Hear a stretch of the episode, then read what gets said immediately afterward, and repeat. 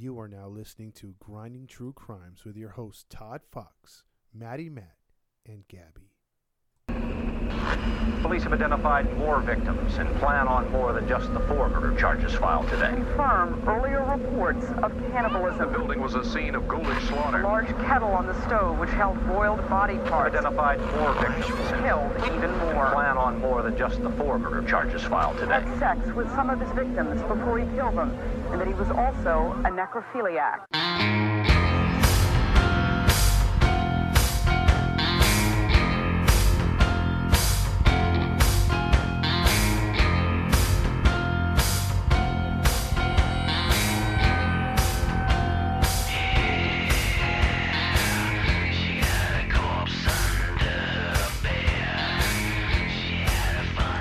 Hey, hey, hey! Welcome into another episode of the Grinding True Crime Podcast with your host, Maddie Matt, along with our narrator for today, There we go. and the other host of the show. Todd Fox. Just wanted to do something different. Uh, well, thank you guys for tuning into the Grinding True Crime Podcast. Um, first off, before we get into it, I want to let you guys know where you can find us. You can find us on Instagram and Facebook. Just type in the Grinding True Crimes, and there you can follow our page, like our page, leave us a comment, and we'll get back to you. Um, if you want to just listen to us on your podcast streams, just go to Podbean, Spotify, Anchors, iTunes, and Pandora. And for those listening to us outside of the country, which we got a lot of fans that do, we thank you. Uh, continue to listen to us on Podchaser, Radio Public, Breaker, and Pocket Cast. Go to Redbubble top, top. Go to redbubble.com, type in Todd Fox 80 uh, to purchase merchandise courtesy of the Grinding True Crimes. Also, uh, we have a Cash App account to uh, help with donations to better our studio. So if you would like to leave a donation, you can go to uh, Cash App, type in dollar sign grinding true crimes. And last but not least, listeners' discretion is advised because we do get into details that might be a little gruesome and graphic for for uh, listeners who might be sensitive to those things. So listeners' discretion is advised. Oh, one other thing about the uh, Sunday's broadcast. Oh yeah, that's right. Mm-hmm. Take it away, Tom. Oh, okay. Sunday on Podbean only. It's a Podbean exclusive.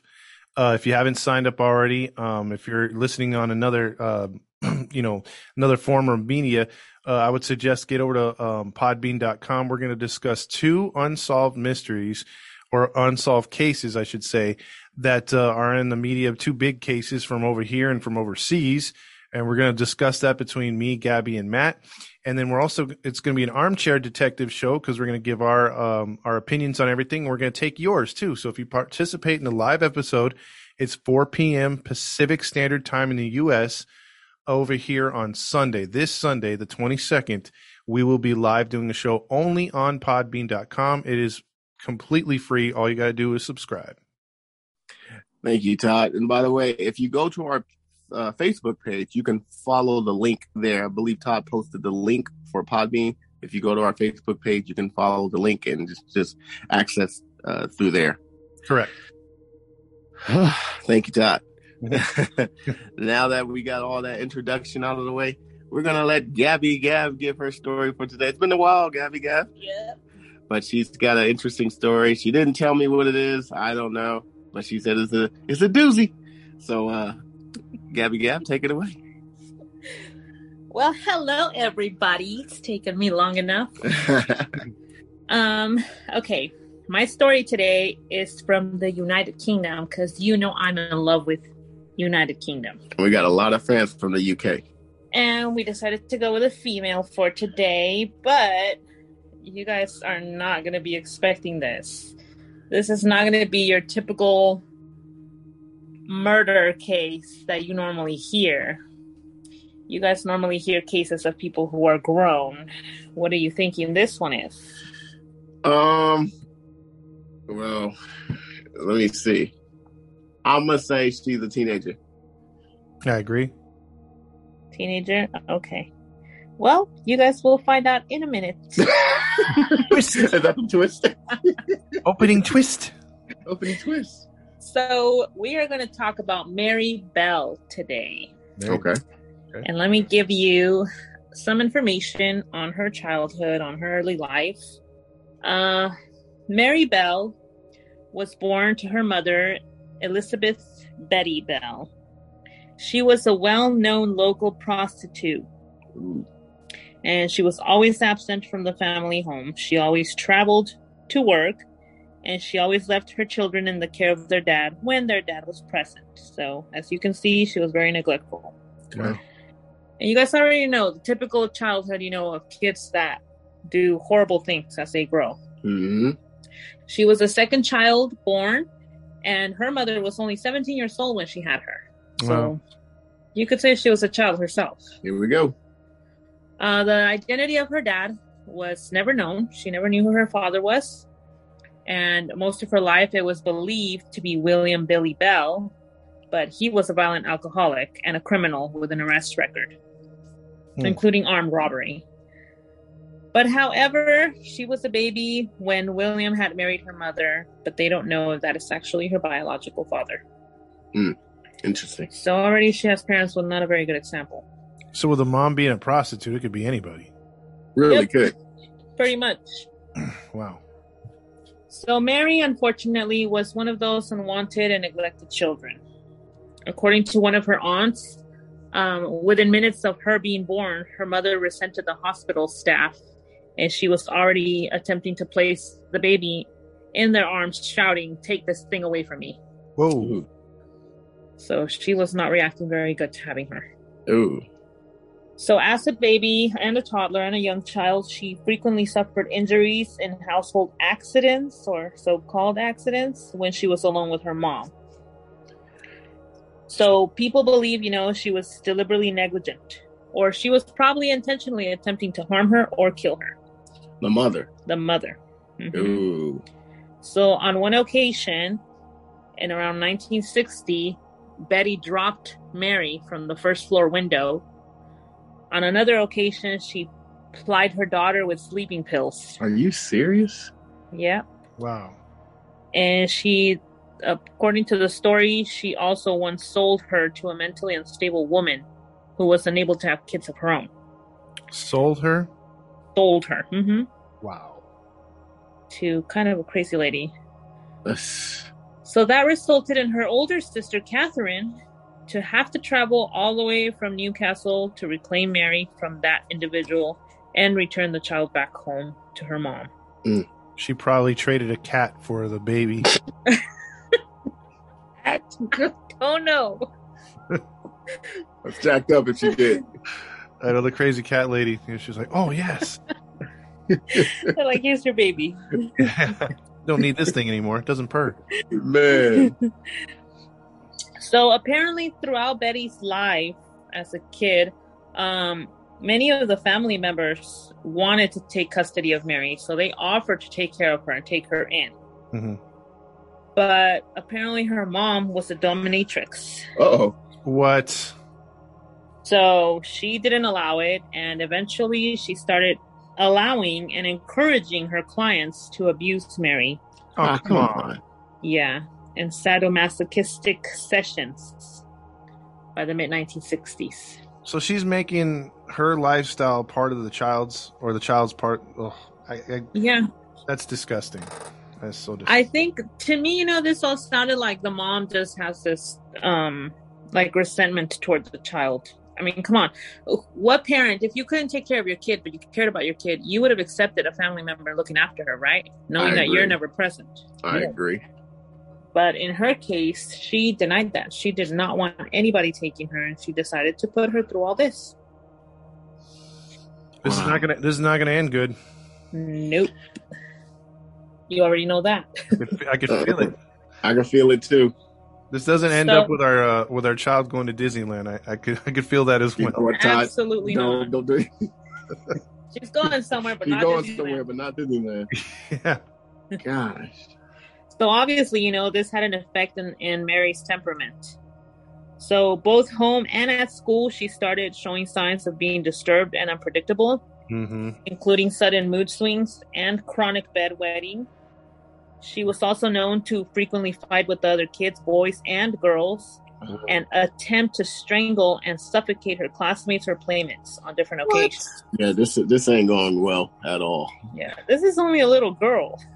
Elementary, huh? Yep. Jesus.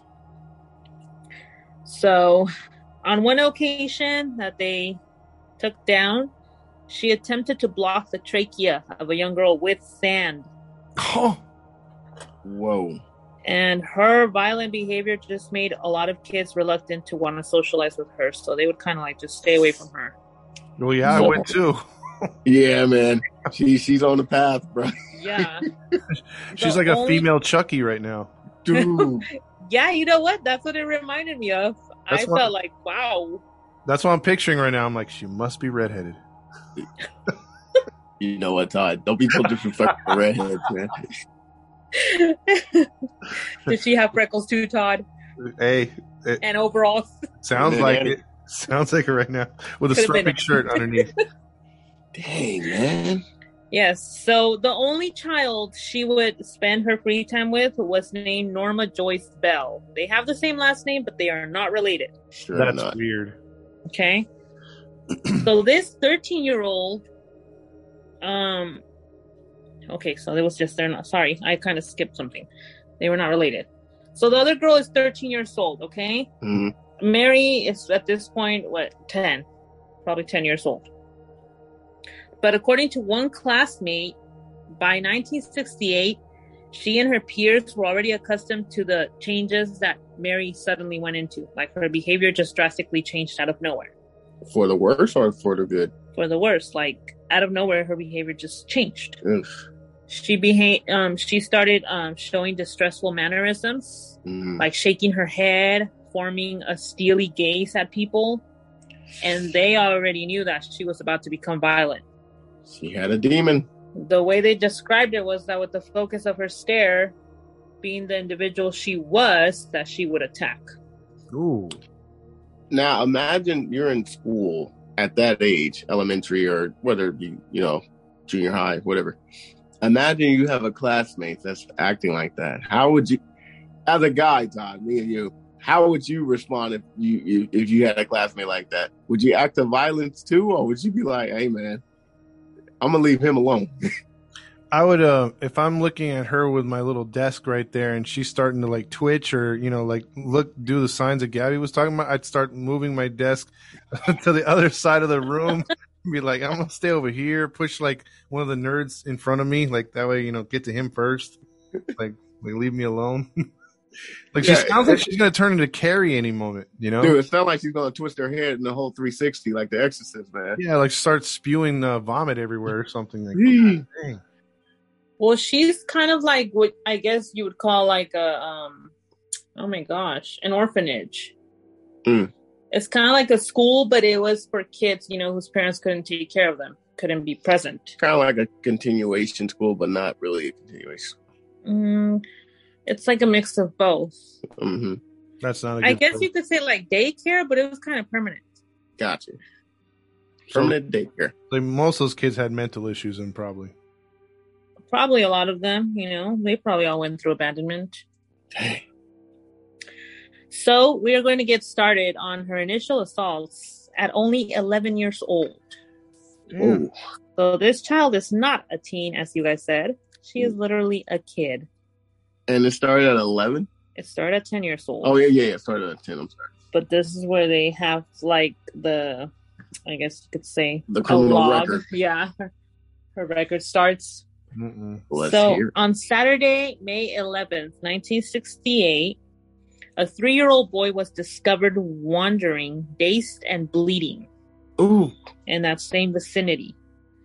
The child informed police that he had been playing with Mary Bell and Norma Bell atop a disused air raid shelter when one of the girls, and he wasn't sure which one, pushed him seven feet from the roof to the ground. Oh, oh, crap! That inflicted a severe laceration to his head. Oh. The same evening, the parents of three small girls had contacted the police to complain that both Mary and Norma had attempted to strangle their children as they played in the sandpit.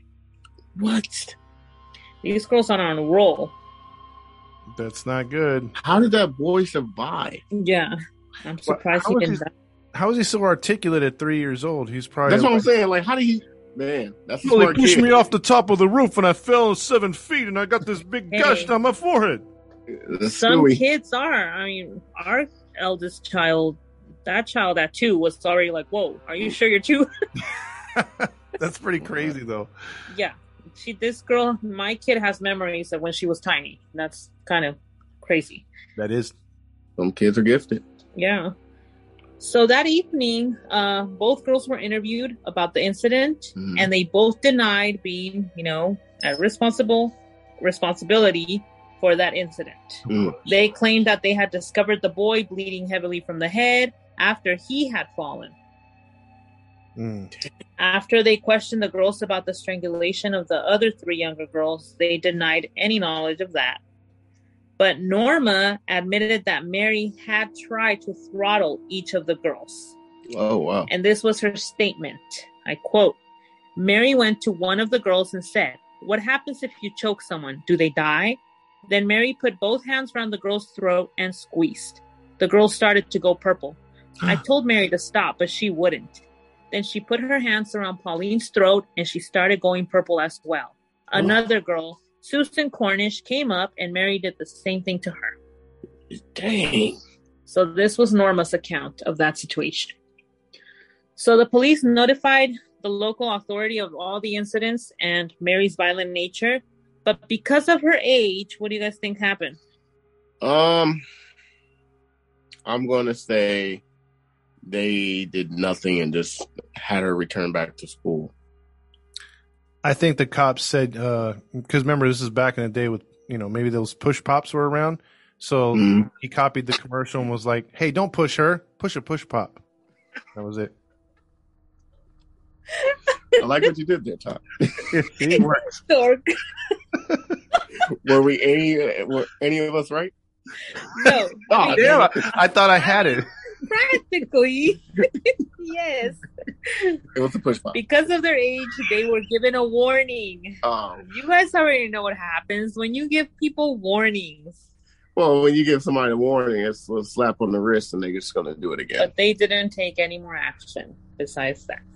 Wow. I mean, I kind of get it. She's a kid. She's in elementary. She's 11. I kind of get it. But she had several offenses. So I would at least put a watch on her. Uh, would- yeah. I I would definitely not let her play with any other kids. Yeah. And when I mean a watch, not an actual watch, but just have somebody, you know, you know, uh, uh, watch her. You know, have somebody in the classroom watching her or something. Yeah, That's what I mean. So that's what it was called where they lived was they would call them derelict houses. The relic house. So when they were uh, doing an urban an urban renewal project, uh, many families, you know, the slums were being demolished and everything, so they Mhm. didn't really have homes. So that's why they resided in these kinds of buildings. Oh. They were marked for demolition, but in the meantime, as they built, this is where they would live, so that they could expand. Gotcha. Okay, so they were close to a railway. Okay, keep that in mind. Oh.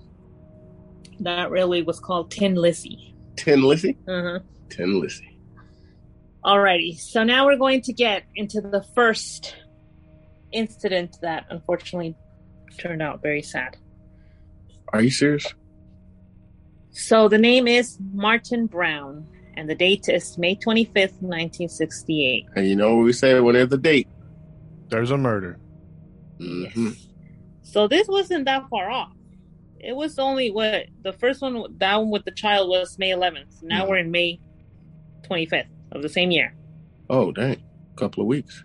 So she's still, this was a day before her 11th birthday. This is when she turned 11. So I guess she was still 10 when, when they pushed that little boy.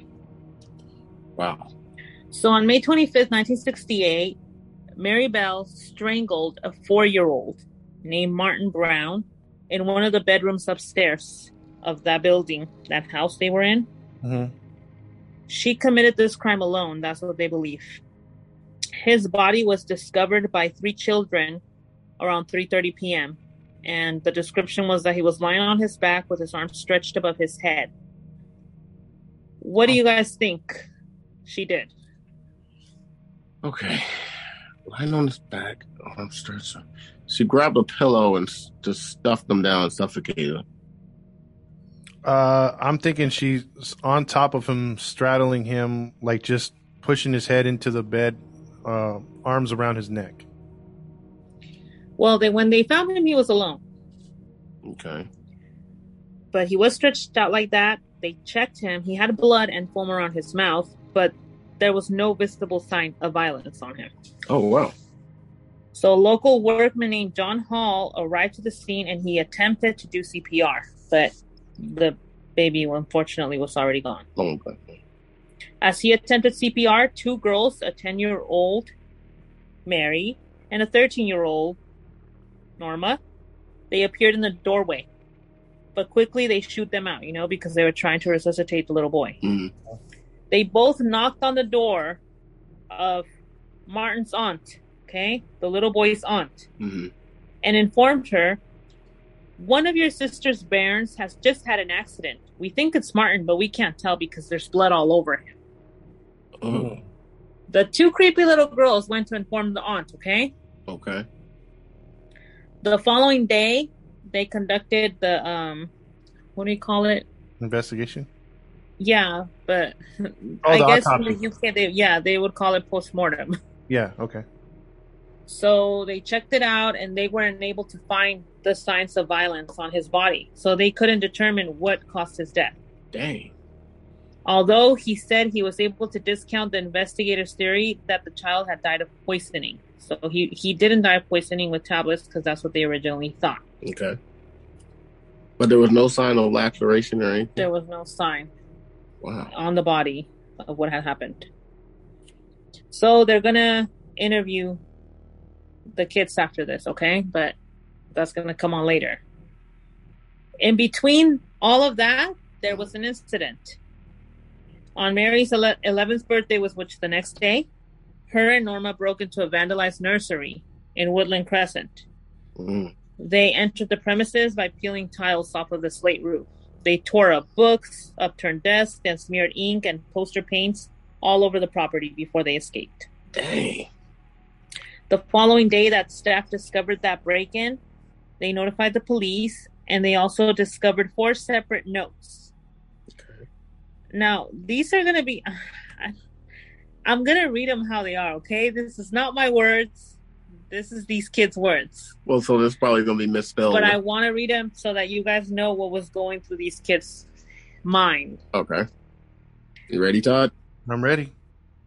So one of these notes stated, so here it goes. I quote, I murder so, in capital letters, that I may come back. What? Another one read, We did murder Martine Brown. Fuck off, you bastard. A third note read, Fuck off, we murder, watch out, Fanny and faggot. Whoa. And the final note, which was the most complex, read, You are mice. I be cursed. We murdered. Martin go brown.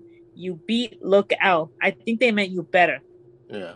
Look out there. Our murders about by Fanny and old faggot you screws. Hmm. Wow. And by the way, we don't condone any, you know, bigotry or anything like that. Just, just the That's a- words coming that's- from. That's a quote. Yeah. Yeah. Yes, I'm quoting the exact notes. Yeah. Just want to get that out there. So, what do you guys think police reaction was to these notes? Oh. Wait a minute. Are these Get 'em Johnson police? Yeah. There's a there's a big difference. not doing any Okay, okay, okay.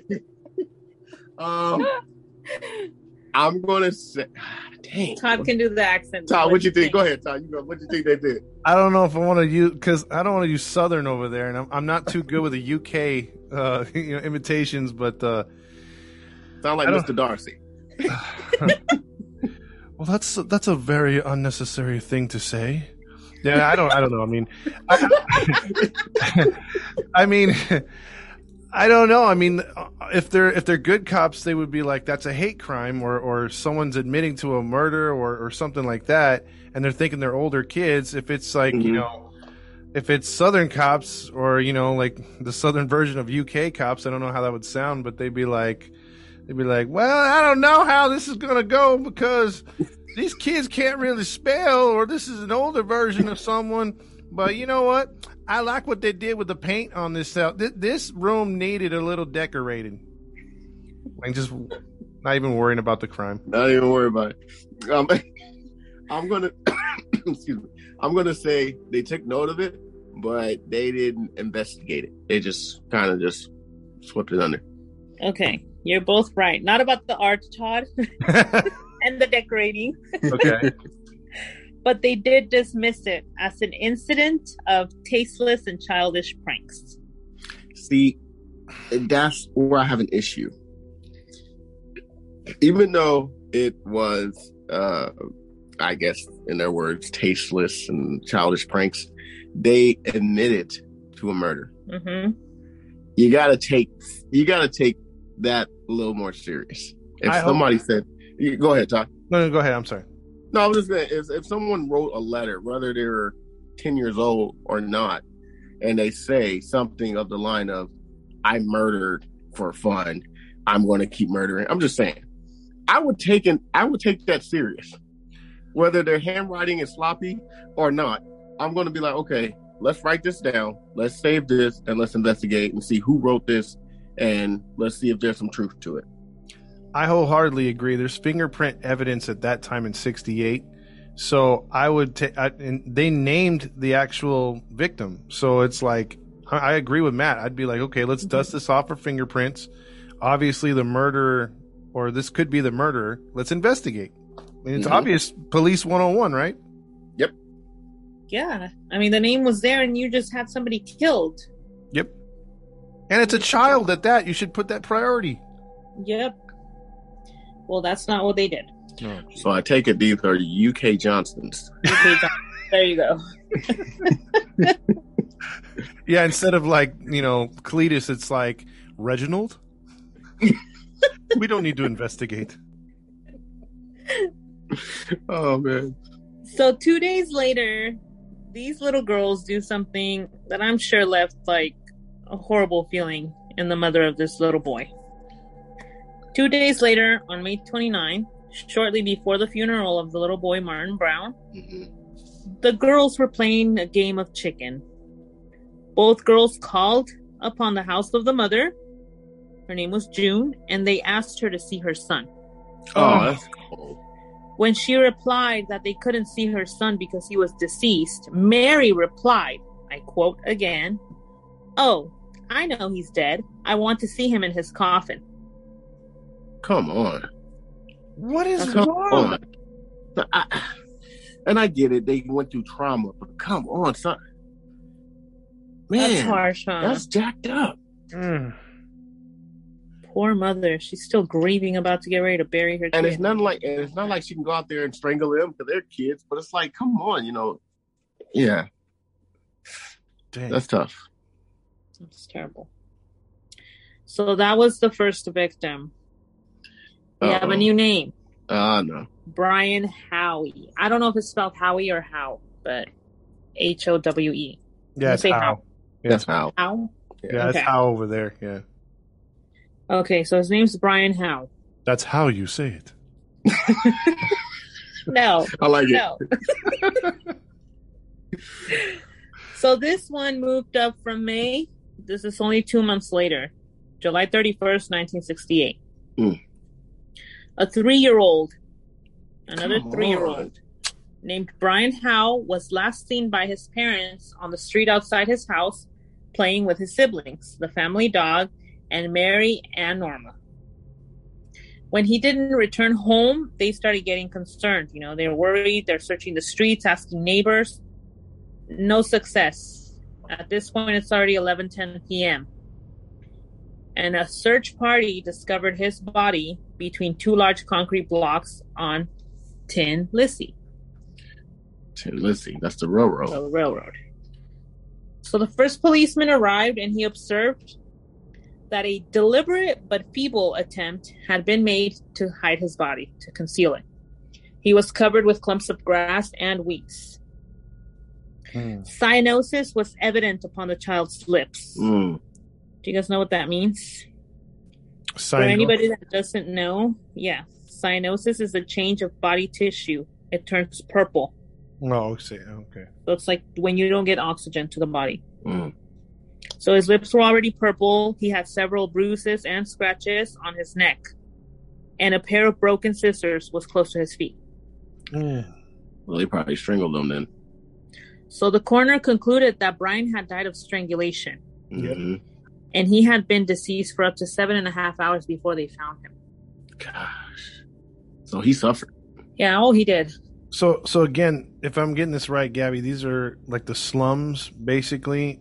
Yeah. So a lot of these parents have multiple kids, and three-year-olds are not un- uncommon to be outside the house by themselves. No. Yeah, it's full of children. Wow. Because right here, there's a picture of Mary Bell. Um, they were protesting about the hazardous conditions of the derelict houses.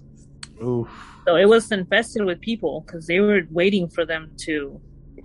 It's like you know you're poor and they're trying to build and make bigger buildings. Like the projects. yeah, I guess you could describe it like that. You got rat infested, rotting wood, um, poor ventilation, sewage issues, kids all out, you Yeah. know, in the hours of the day and night. And That's- because you live so close to everybody, you know all those families know each other, so Yeah. nobody thinks something's going to happen to your child. That makes sense. That makes sense. I know it's like one of the parents who're like, "Oh, where's our kid at?" I don't know. I'm sure one of the other parents is watching them. Who cares? let's watch. Let's watch the soccer game. And, and then two of them in the '60s, so that makes Yeah. sense. I don't know how it how it was in the '60s in the UK, but if it was anything like, well, we weren't born yet, but you know, our parents were, and used to tell us all the time they were outside playing and Yeah. stuff. So if if it was anything like that over here, I'm quite sure in UK it might have been the same way. Yeah, I think so. Mm-hmm. For my UK fans, let us know how was it in the '60s. It was No not, it was not a jolly good show where they were at. I know. I know that. Probably. Man. So Dang, that sucks. the coroner noticed that the killer had evidently squeezed Brian's nostrils closed with one come hand, on. As he or she had gripped the throat with the other. Dang, man. He had numerous puncture wounds inflicted in his legs before Aw. death. So these were not after; they was before. So he was still alive with all this. So Sections someone, of his hair.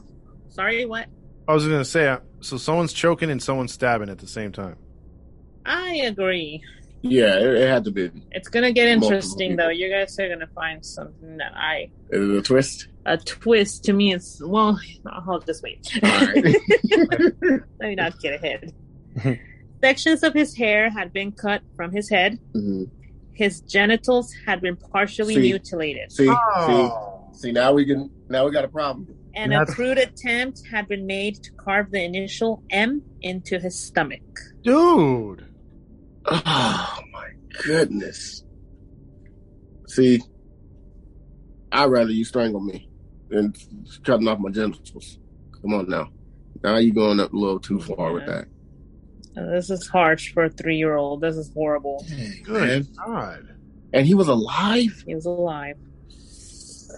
So the coroner Oh. concluded that this murder was caused by another child. The coroner was smarter than the policeman, I wonder how and that's he knew. because he said there was relatively small amount of force used to murder him.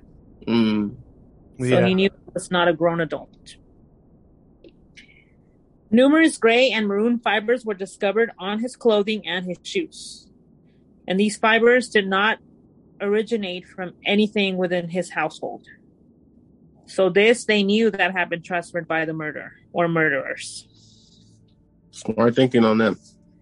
So the investigation starts, and they went into a large scale manhunt.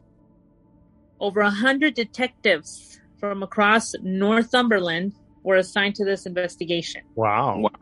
Okay. and I'm more than 1,200 children have been questioned in regard to their whereabouts on that day by August 2nd. I'm impressed. So I within two days, they were in action two days already. Well, you know, it's a child involved, so that probably might have made it more. Yeah, Sally Silver's the first one This and the second one. Yeah. this the one is that definitely- survived. This is definitely not Arizona police. Oh, nah, no, no way. So detectives questioned two children on August 1st. Mhm. Obviously, you already know who they are hmm Mary and Norma. Witnesses had already informed them that they had seen them playing with Brian shortly before they believe he died. Hmm. So, in the initial interview, Norma seemed excitable, but Mary was more observant and taciturn. Mm. I know that word from From the Pride and, movie. Pride and Prejudice. Don't judge me, Todd.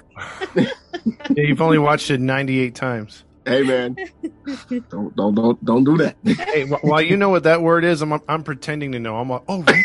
yeah, I yeah, I, I would have had the same man, mindset. Yep, yep. Mm-hmm. I guess it's kind of like like serious, arrogant. I guess you could say. Oh, okay. Bitter? Yeah, I was, I was thinking that. No, not really. I guess just more like serious and antisocial. Let's say.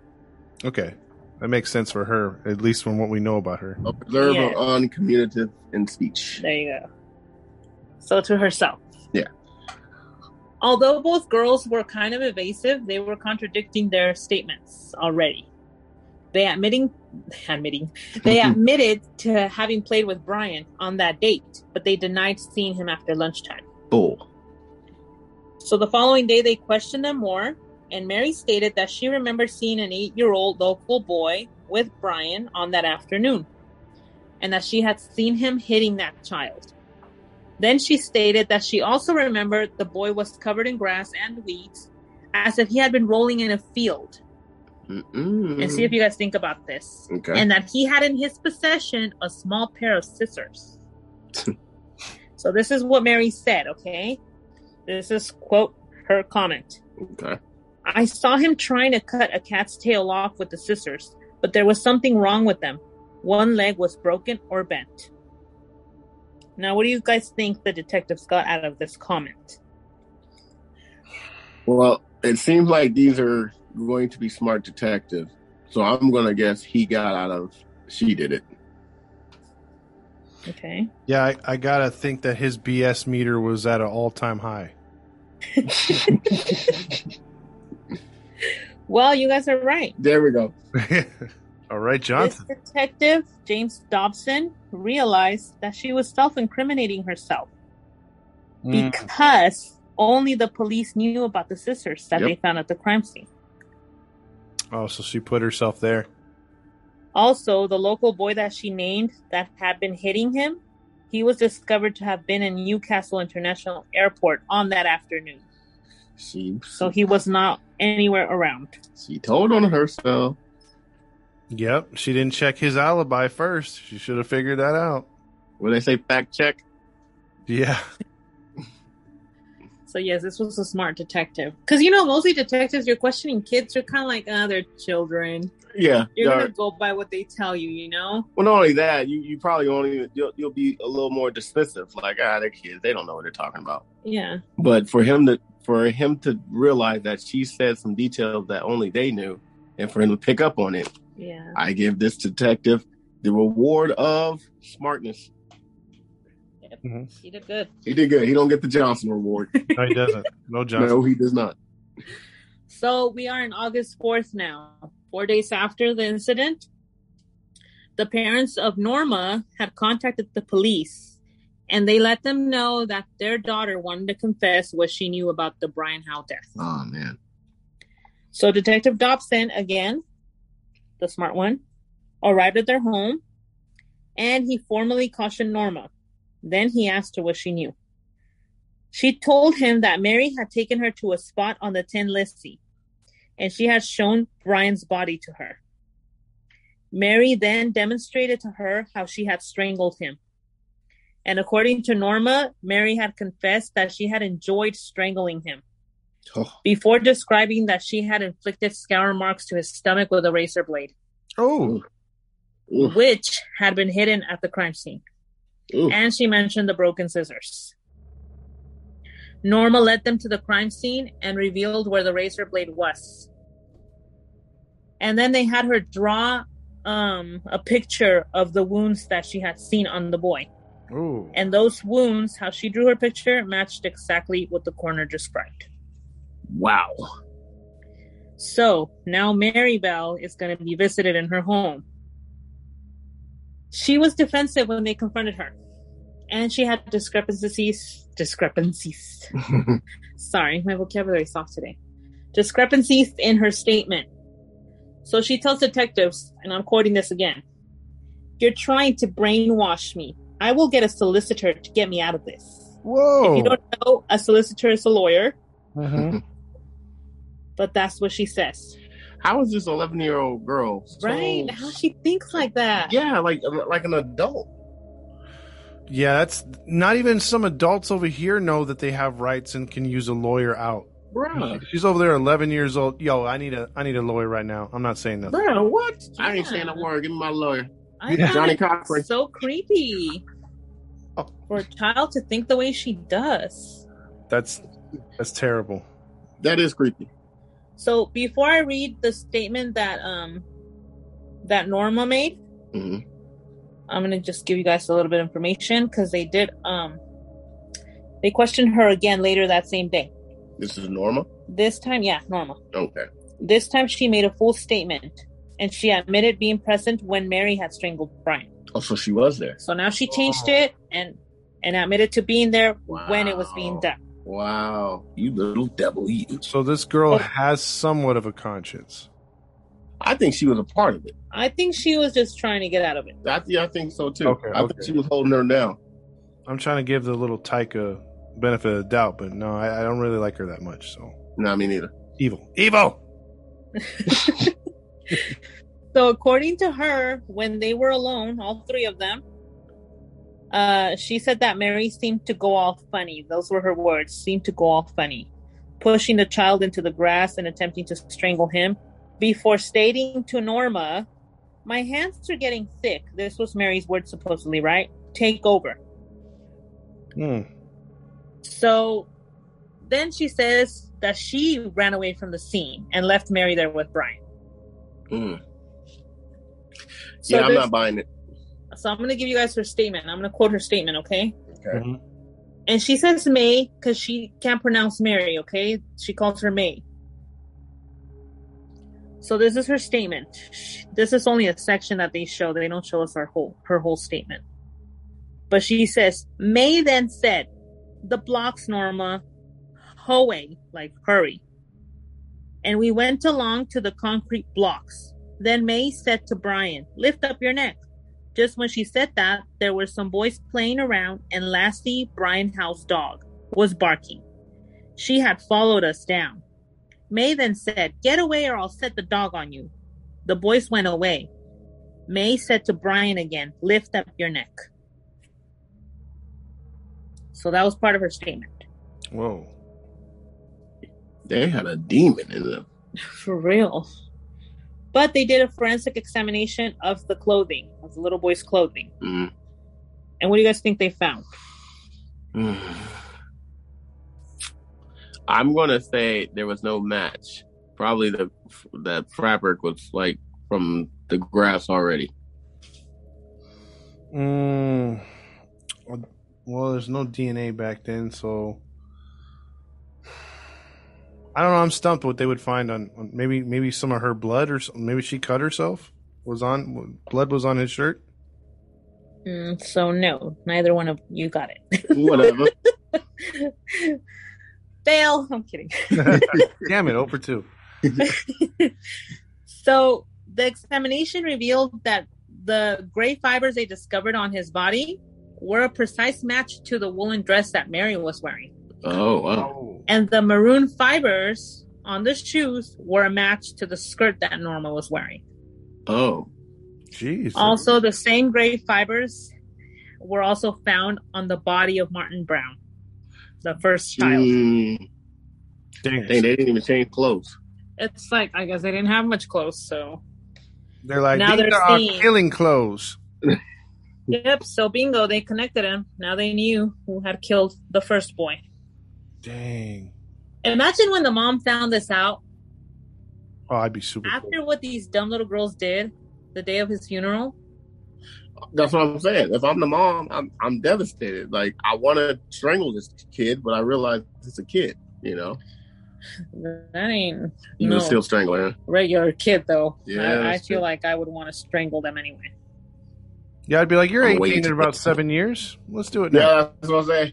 When you're 18, okay, I got you. if you're that smart and that manipulative, you can handle it. Here you go. hmm Wow. So now they're going to charge the girls. Good. So on August 7, 1968, Brian Howe was buried in one of their local cemetery. And over 200 people attended to his funeral. Mm. Dobson, the detective, had already planned to arrest the girls that day. So Mary Bell was outside the was outside the Howe house, household as the child's coffin was being brought from the home Ugh. at the beginning of the funeral procession. So Hmm. she's just standing there, there watching. Later, the detective had stated she stood there laughing, laughing, and rubbing her hands. And I thought, oh my God, I've got to bring her in. She'll do another one. Yep. Mm. What a creepy kid, huh? I'm telling you, she had a demon. She's straight up standing there laughing and rubbing her hands together. Well, for our UK fans, I don't know if you guys watch The Simpsons, but I just got a flashback of, you know, Montgomery Burns going, excellent. like that's what it like that's what I Yeah. she's doing, you know what I mean? Like I'm I'm not making fun of the the situation, but I'm just that's what I picture because that kid's psycho. I mean just Yeah. Oh yeah, Psycho. she's definitely psycho. So at 8 p.m. that day, both girls were formally charged with murder. good. Good. Mary replied, That's all right by me. Oh, That was her response. damn. Norma burst into tears and proclaimed, I never, I'll pay you back for this. yeah. Okay. Wow. Wow. Wow. That's the, what? Was she supposed to pay them you guys back in shocked? breadcrumbs? or Yeah. I'm shocked. Yeah, I, I I'm, couldn't believe it. When I read this part, I was just like, wow. Just no, no feelings, no reactions of any kind. Just, that's all right by me. Whatever. It's not- but you know what? It, that's the one that was going through it with the mom, right? That was normal. Yes. Or No, Mary. that was Mary. I, like I say, I'm not condoning what she did, but she suffered. She had trauma, so The And- detachment. the detachment. Yeah. Well, then you know, Sorry. by being in a dominatrix type like style that her mom was, and being used in bed like that, the things she saw and had to go through probably screwed her mind up even worse than it probably was anyway. And mm-hmm. it's like so she was inflicted pain, so she likes pain. She was most mm-hmm. likely molested in several different ways. Hmm So she just does. She has no f's right now, and she has no filter. None whatsoever. Yep. So, like I said, I'm not excusing her. I'm not giving her a pass. All I'm saying is, I can kind of under, I can see how she turned out to be like this. Yeah. I mean, yeah, it has to affect your brain somehow. Mm. This kid needs to be locked up and put away for good. I agree. So once she was present with an independent witness, she prepared her statement, her written statement. And she did admit to being present when Brian Howe was murdered, but she was pointing the finger at Norma. Hmm. She also admitted that her and Norma had broken into the Woodland Crescent nursery the day after the murder of Martin Brown. Wow. So she admitted to that, you know, the in between, what happened. hmm And she admitted to the written notes. Well, I mean, Well, I it mean, was obvious it at this obvious. point, right? Yeah. So these both both girls were put through um, psychological evaluations. I would think so. They underwent the evaluations, and the results of the test showed that Norma was intellectually delayed, Okay. but that she had a submissive character yep. and she easily displayed emotion. Whereas Mary, on the other hand, was very bright but cunning, Mm-hmm.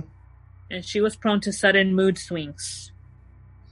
So she, so Mary was the leader, hmm and the other one was a follower. The follower. Yep. occasionally they say um, Mary was willing to talk, but rapidly she became sullen, introspective, and defensive. So she would change her mood and her her like her personality really quick. You know who she reminded me of? I don't know if you guys remember, but there was a Dateline uh, episode of this girl, and she would abuse her little brother, and she was like a demon or We something. were Like- watching it. yeah, we were watching Yeah. it. I forgot. You know what I'm talking about, Todd? No. She, She was a Gabby knows what four-year-old. I'm Yeah. talking about. She was like a four year old girl, and she was she, she was the devil. She would abuse her little brother. She would masturbate herself. Like she she was all over the place. She kind of Mary reminds me of that little girl. You know, I did think about her when I was reading this. Mhm. I thought about that story because, um, not to sidetrack, but that's an interesting story, Todd. If you haven't seen it, I'm gonna send it to you. Yeah, yeah, send it to me. I'd like to check that out. It's it's disturbing It's because disturbing. she's so little and it's sad. And if you look at the child, she scares you. Mhm. But it's so sad because she became that way for all of the abuse. Mhm. But unfortunately, in her case, she ended up becoming the abuser with her brother. Yeah. Ooh. Yeah. So, but you have to see it. Yeah. Yeah, this definitely reminded That's me of her. reminded. Yeah. Sorry about that. So, sorry, where was I? They they got their evaluations right. Mhm. So, the four psychiatrists that evaluated the girls, um, mainly Mary, concluded that although she wasn't suffering from a mental disorder, she had a psychopathic personality disorder. Mm. And they made a full report on this, and this is what they said. I quote this too. Mary's social techniques are primitive and take the form of automatic denial, ingratiation, manipulation, complaining, bullying, flight, or violence. Wow. So these were the notes they made on her. So it's at the trial. Um, it began in Newcastle on December 5th, 1968. So we're at the end of the year now. Both girls were tried and both pleaded not guilty to the charges. What? So they both had lawyers. Against the protest from the defense counsel on the first day of the trial, the judge waived the defendant's right to anonymity.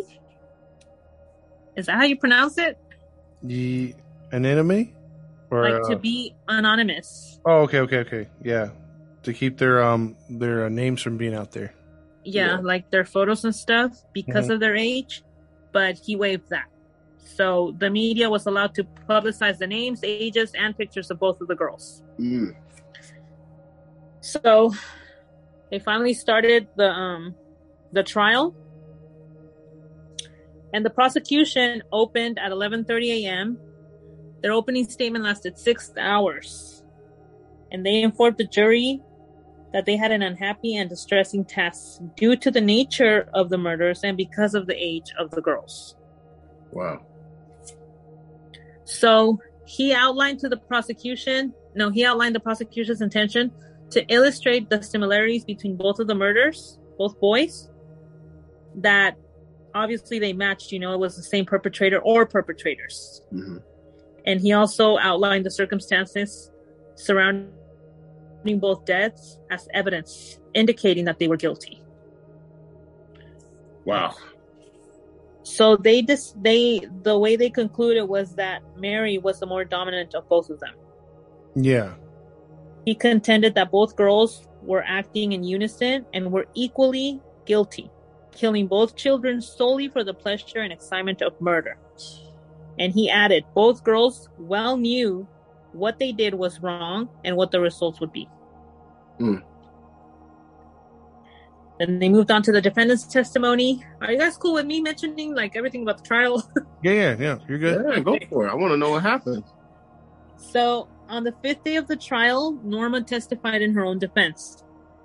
She denied being at fault about anything in the actual murder of either child, but she admitted under cross examination that she knew Mary's penchant for violence and her history of attacking children, and that they both discussed attacking and killing small children of both genders. Also, it wasn't just targeting just boys. No. They So- have already discussed killing kids. So she's basically saying, I'm innocent. I didn't do nothing, but we discussed it. I liked it a lot, and we agreed upon it being a great idea. Right. But she's not guilty. But she's not guilty. So she was questioned by um, the prosecutor as to whether Mary had demonstrated to her how the children could be killed, and Norma nodded.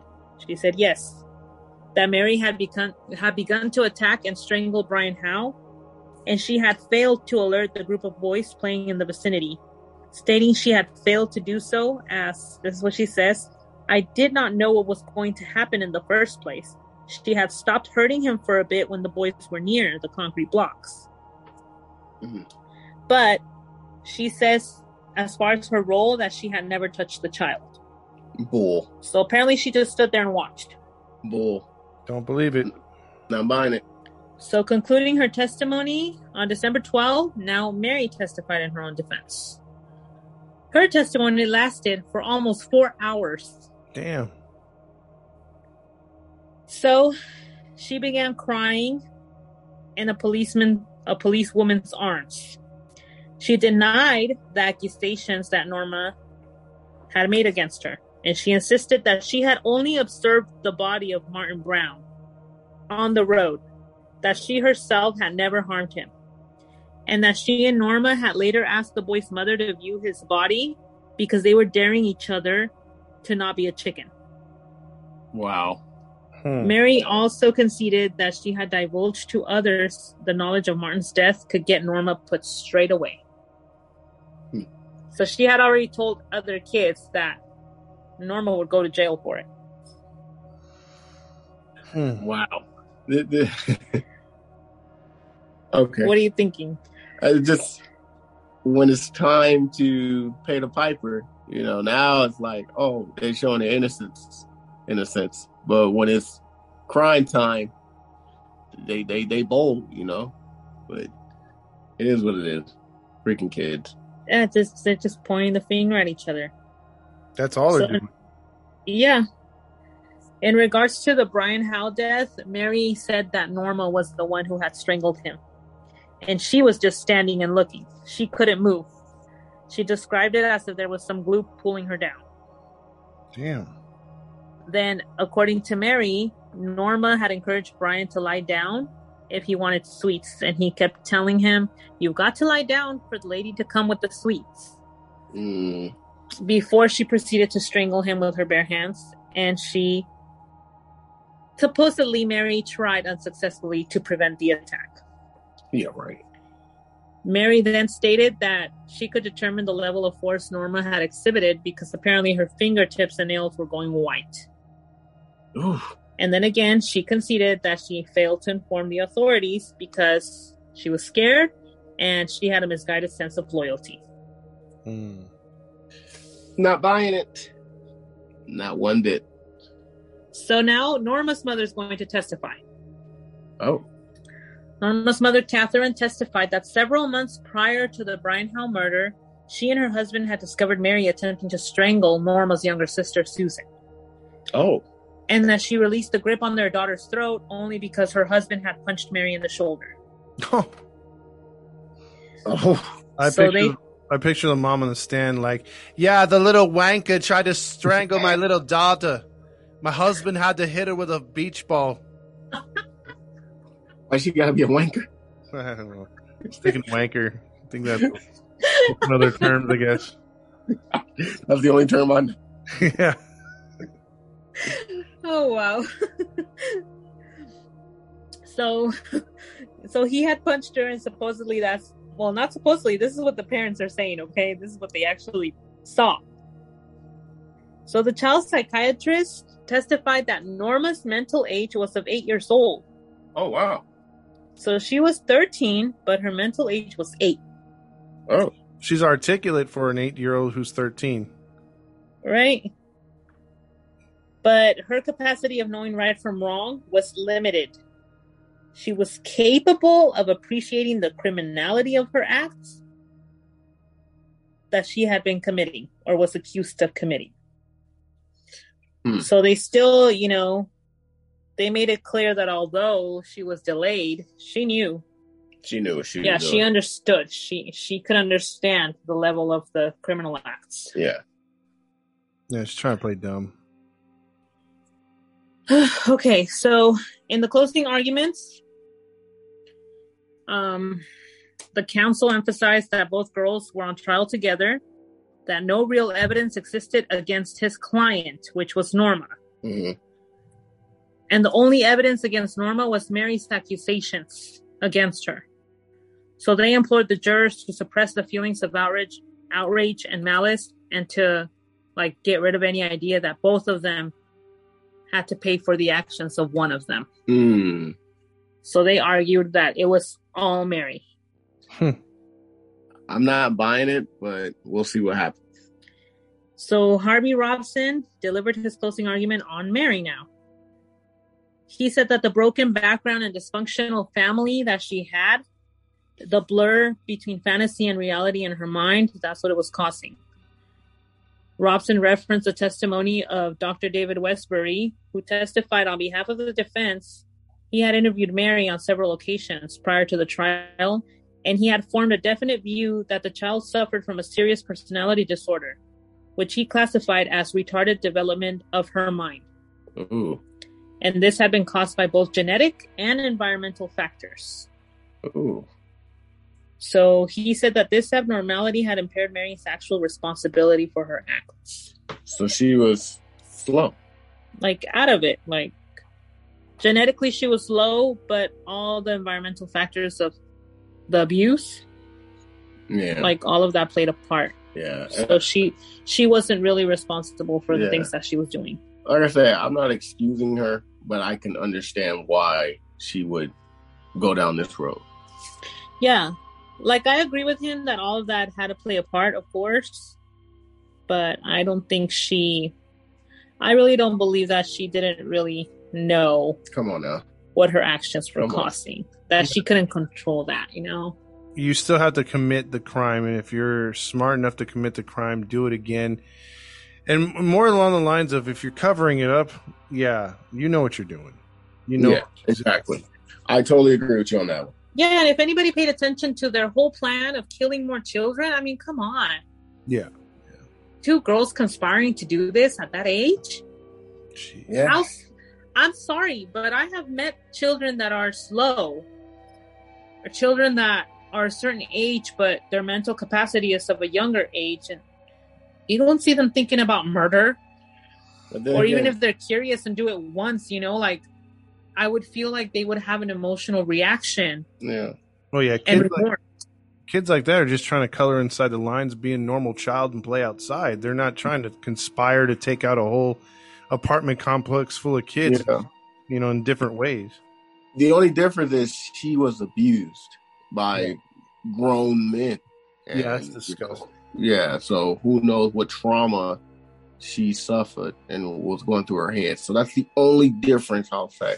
Because I had a brother who was special needs, and he had a uh, capacity of a young child when, and he didn't do anything like this, but he did suffer abuse, physical, from my dad, but it wasn't like, like to the point where it was traumatizing to uh, her nature. I, you know, I don't know what she went through. I saw part of my brother what he went through, but yeah, he still didn't do stuff like that. He didn't act out. Yeah. So, yeah, Yeah, it's kind of it's it's confusing. You kind of don't know which way to lean. Like, yeah, yeah. Like you well, see this kid me, as I the feel- devil, or you feel Yeah. bad for the kid. I you feel know? bad for her, but it's like I don't excuse it. You know what you was doing, like you said, Todd. If you cover up your acts, you know what you're doing. Yeah, you know. Yeah, I, I would say, uh, yeah, she's definitely a bad apple, man. No matter what, past or not, she she she can't be slapped on the wrist. I hope it's not one of these slapped on the wrist things. Yeah. So her um defense attorney was now talking about the notes that they had left at that nursery. And he said that the notes only proved that this was a childish fantasy, and in Mary's case, they were written to attract attention to herself. Mm. So he didn't believe that she was guilty. Wow. And the closing argument, um, Lyons described the case as a macabre and grotesque one, which he described that the most domineering of both of them was the youngest, Mary. Despite her being younger, she was very compelling influence Mm. over Norma. Mhm. and he said that Norma was subnormal intelligence. So he stated, I forecast to you that the younger girl, although two years and two months younger than the other, was nevertheless the cleverer and more dominating personality. Yep. And then he outlined all the lies that Mary had told the police and the court, and remarked that Mary had a lack of remorse and she had a higher degree of cunning. Mm. So now the conviction, the trial lasted nine days. Oh wow. On December 17th, our kid's birthday. Mm. There's always a birthday related, huh? There is. There is. December 17th, the jury retired to consider the verdict, and they only took three hours and 25 minutes to reach it. That's a good sign. That is. What do you guys think the conclusion of the verdict was? I'm gonna let you guess. I'm gonna say uh Norma got off on like probably house arrest. I don't think she served jail time. I think they said that she didn't do it. But I'm gonna say Mary got like a couple of years in probation. Or a year in jail. Juvenile. Juvenile. Sorry. What about you, Todd? I say juvie for three years. For um, what's her name? The the oldest. Mary. No, Oh Norma. Norma. Norma. Yeah, for Norma, and I say juvie for Mary till she's eighteen. They reevaluate her and magically let her go. Okay. Well, Mary was cleared of murder, Oh, but convicted of manslaughter of both boys okay. That's on the grounds of diminished responsibility. oh, jeez. Wow. Norma was acquitted of all charges. I knew they were gonna let her go. I knew it. But listen, this is the reactions. I mean, the reactions got to make you think something. Norma started clapping her hands in excitement, Jeez. but Mary burst into tears, and her mother and grandmother are also weeping. Wow. Okay. So you got these two personalities, and when they're questioning, you know, their statements, their defense, everything, Mary is the emotional one, the one who is not remorseful. Yeah. Norma, the one that was crying, saying she was only there watching, she didn't do anything, is so happy and excited that she starts clapping her hands. Yeah. I mean, And you, this is me. I don't know about you guys, but if I see this child start clapping and she's all excited, I would think, You are guilty, you little booger head. yeah.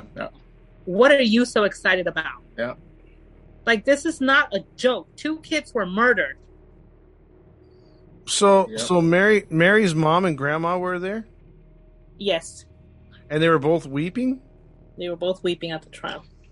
And gnashing their teeth. Was her mom dressed in leather with a leather mask and a whip, like with spikes around her neck, like weeping? Why you do that, man? no, Todd.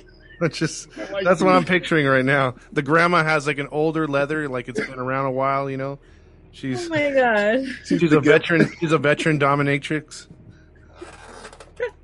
They brought their gift with them. Yeah, exactly. They're all, come on, Mister Slave, we need to leave this courtroom. Oh my goodness. So after they passed the sentence, Sorry. Wow. um, the judge described Mary as a dangerous individual, adding that she posed a very grave risk to other children and they had to take steps to protect the public from her. well, why didn't they arrest both? So she was sentenced to be detained. If you guys don't know what this means, I'll explain it to you. At Her Majesty's pleasure, effectively an indefinite sentence of imprisonment. The Queen makes the decision. Her Majesty's pleasure was the term used when, yeah, when the Queen would decide what was going to happen or for how long their term was going to be. So this was pretty much suggesting that it was undetermined. Oh, It was an indefinite sentence, but she could be released at some point, depending. Mm. So all the queen. So it's kind of like life with the possibility of parole. So basically, it's up to the queen to to pardon her. Not in no, not in this case. It wasn't like legit the queen because Oh. it was it was nowadays, you know. Oh, it's a saying. But that's just what it was called. That was the conviction, Her Majesty's pleasure. Wow. So they did throw Wow. it at her. All right. So they did imprison her Wow. as a kid. That's crazy, huh? That Well, I know they put her with the, the adults. Well, let me get into the last part of this because I know this is taking a lot of time. But um, she goes through a lot again. Mm. So she was detained originally in Durham Remand Home. Before that, I mean, before being transferred to South Norwood. Then she was transferred again to Red Bank Secure Unit. And this was a young offenders institution in early 1969. She was the only female among approximately 24 inmates. Whoa. This is not going to end well. No. So she claims that she had been sexually abused by a member of the staff and it. several inmates while she was incarcerated at that facility. I believe it. And it began when she was only 13 years old. I believe it. I do too. Come on now. November 1973, once she was 16, she was transferred out of there and put into HM Prison Styal in Chesh- Cheshire. Cheshire. And she resented that transfer apparently, and she applied for parole. But that was unsuccessful. They denied it. So she's mixed in with men. Men, all men. Shit. The only female. I mean, dang. Yeah, that, that I, I gotta admit that was screwed up. You knew they was gonna take her apart, man. In June 1976, she was transferred to Moor Court, which was an open prison, and she started secretary job, a course in secretarial work. 15 months later, 1977, September, she made national headlines when she and another inmate, Annette Priest, escaped from the prison together. Oh, no. So she ends up escaping, and they spent several days in the company of two young men, Blackpool in Blackpool. oh. They were visiting amusements and sleeping in various hotels, where Bell was using the name Mary Robinson. Then they parted company. She was arrested at the Derbyshire home of one of the men on September 13th. Mm. At this point, she had changed her hair and everything because she was trying to cover up who she was. hmm She was returned to custody that evening, and then Priest was arrested in Leeds days later. So her penalty for escaping was a loss of prison privileges for 28 days. Oh, wow.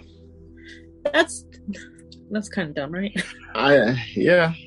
Yeah. Look, I, I thought uh, I thought we did things a little different and a little weird over here, but uh, across the pond they're like, uh, "Hold my L." Yeah, man. It all started with mixing them in with the, the she's the only female with all men. That is Yeah. a recipe for disaster. And then she escapes from prison. And they just say, Well, we'll just revoke your privileges for a few days.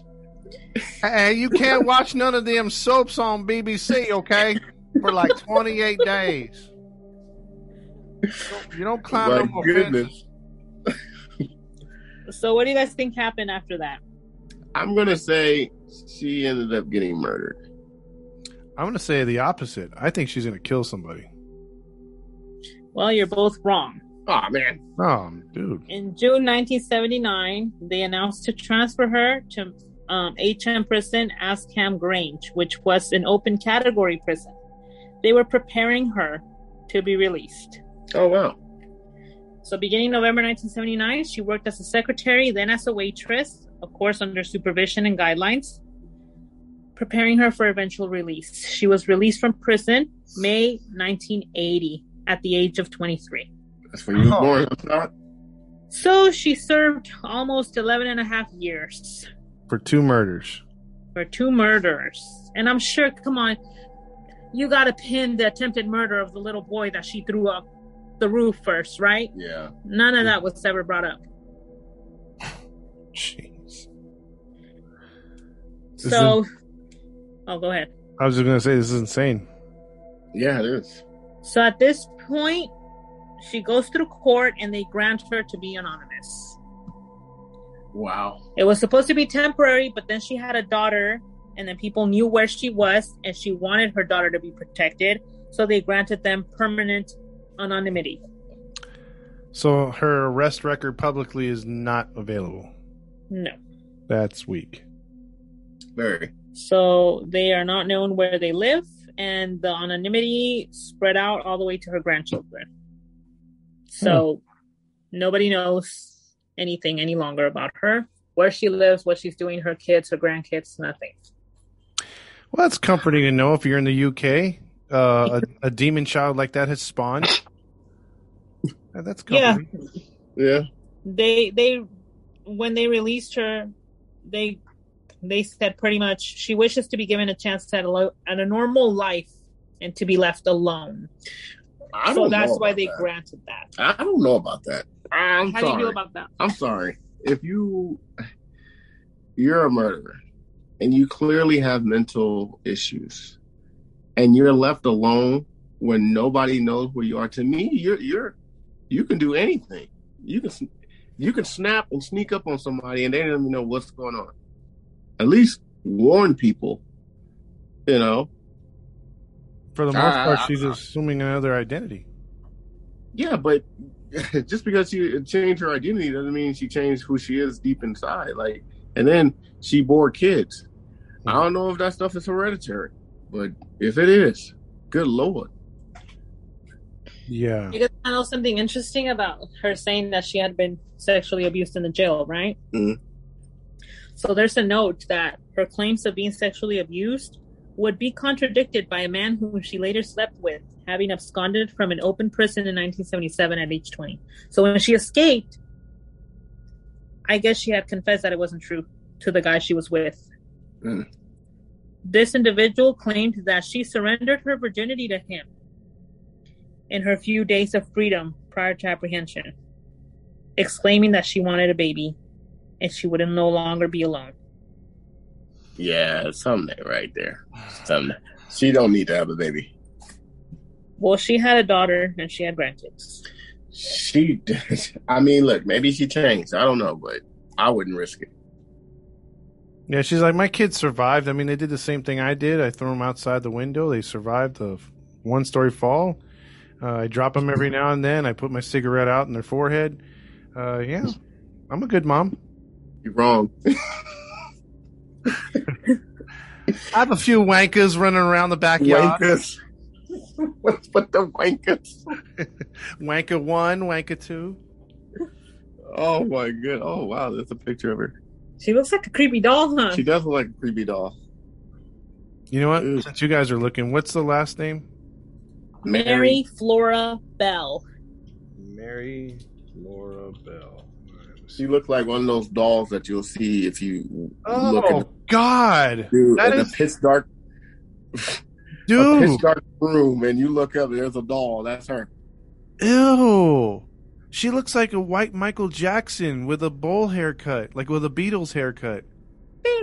She does. Like, I don't want to be mean, but if a child is participating or acting in sadistic behavior and she has that much rage and and this like psychotic personality.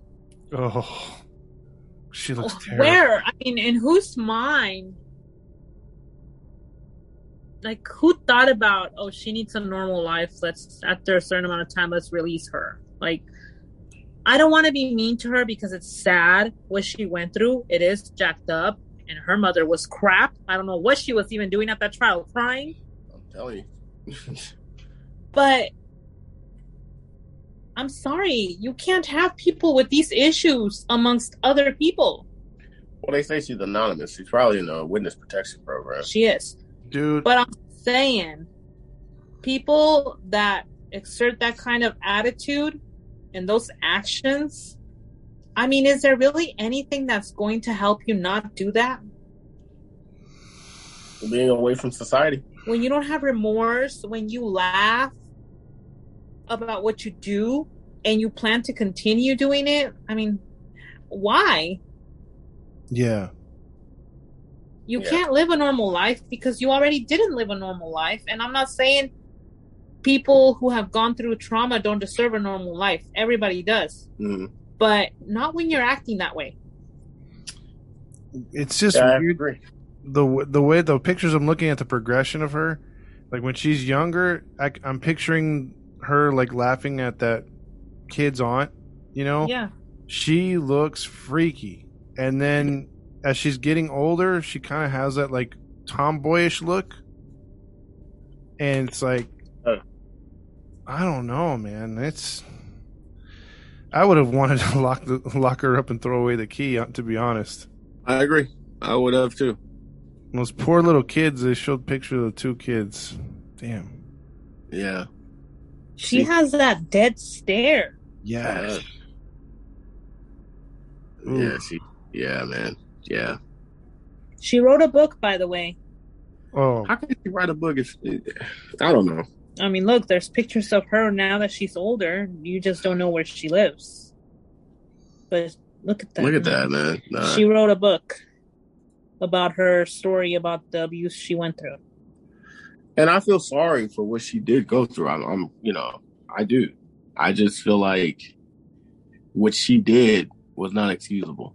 Yeah. So she looks like an old wanker now. Ugh. come on, Todd. Now she earns a wanker now. She looks like a Do you wanker. earn wanker? Yeah. Crusty old, wanker. crusty old wanker. Uh, I know the picture of the boys she killed. And there's a picture of the letters she wrote. Yeah, you can't Yeah. take that too seriously, but still, that would be taken seriously over here by well, seventy percent of the cops over here. Yeah. I wonder how the people of the UK feel. I mean, clearly this happened in the '60s, but I wonder how they feel about it now. Like some of our audience who chime in every day from UK. I wonder how they feel. Mm. Yeah, well, that sucks. That's a terrible story, dude. that is a terrible story. Yeah. So that's it. That's it. That is the story of Miss Mary Bell. So we're going to conclude it there. Thank you, Gabby Gab, for that. You're welcome. It's been a minute. Now it's my turn, huh? Eventually. you guys are the storyteller. I'm the narrator. You're gonna get a story. Maybe. At some At some point. Or are you too busy with Don't worry about it. you gotta take care of your dog? Yeah. there you go. well, that is it, ladies and gentlemen. Thank you for staying on with us and listening in. Uh, we're going to come to the conclusion, but before we do, just want to sign off and let you guys know where you can find us. You can find us on Instagram and Facebook. Type in Grinding True Crimes. Follow our page. Leave a comment. We'll comment back to you. If you want to continue to listen to us on your podcast stream, just go to Podbean, Spotify, Anchors, iTunes, and Pandora. And for those faithful listeners outside of the country, thank you for listening to us. Continue to listen to us on Podchaser, Radio Public, Breaker, and Pocket Cast. Go to redbubble.com, type in Todd Fox 80 to buy merchandise courtesy of Grinding True Crime. And uh, last but not least, just a reminder this Sunday, 4 p.m. Pacific time. Tell them, Todd, what we going to do? Sunday, Sunday, Sunday. We're gonna be live doing a, a armchair uh, crime show. Um, you guys can chime in with your thoughts as we try to uh, give our theories and hopefully solve a case, even though I know we're not. But it, it's fun to talk about it uh, because these are two cases that are very frustrating and that have been in the news for some time without a result. And uh, so we will get into that. We, we will uh, have our takes, and you can give yours. All you got to do is go to podbean.com, subscribe, and you'll get the notification when we go live. Thank you, sir. Thank you, sir. Mhm. So that is it. So for uh, your your host for today, Maddie Matt, along with our narrator for today, Gabby Gab. and the other host of the show, Todd Fox. we are signing off. Toodles. Peace. Y'all wankers, come back now, you hear?